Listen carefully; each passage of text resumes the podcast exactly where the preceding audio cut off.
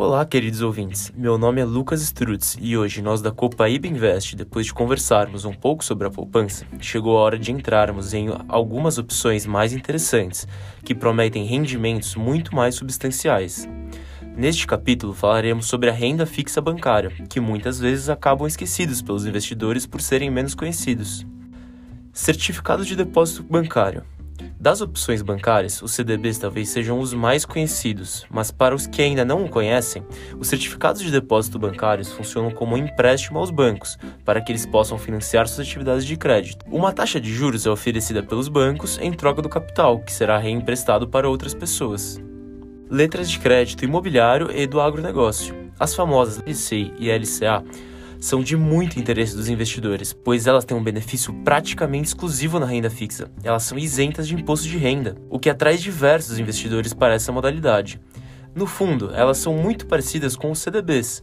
O que as diferencia é que elas são lastreadas em carteiras relacionadas ao setor imobiliário ou do agronegócio. Como o próprio nome já diz, as LCIs utilizam o capital arrecadado para financiar o mercado imobiliário, enquanto as LCAs são utilizadas para financiar o agronegócio. Letra financeira. As letras financeiras também são uma ótima forma de captação de recursos, dessa vez com horizonte no longo prazo com vencimentos superiores a 2 anos. Elas podem ser emitidas com ou sem cláusula de subordinação. As que não possuem podem ser adquiridas a partir de R$150 mil.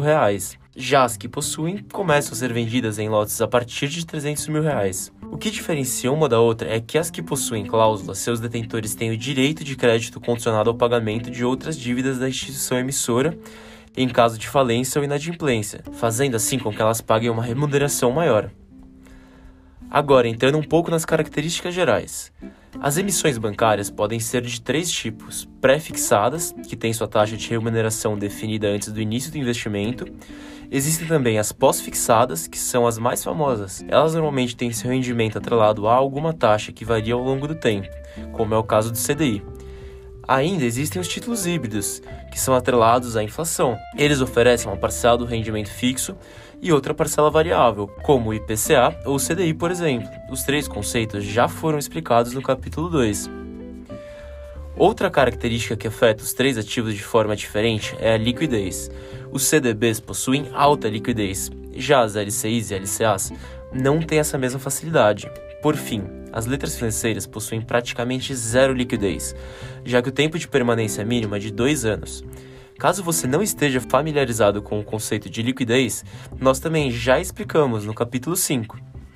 E com isso, damos fim a mais um capítulo da nossa série. Fique ligado, pois nos próximos episódios entraremos nos títulos públicos.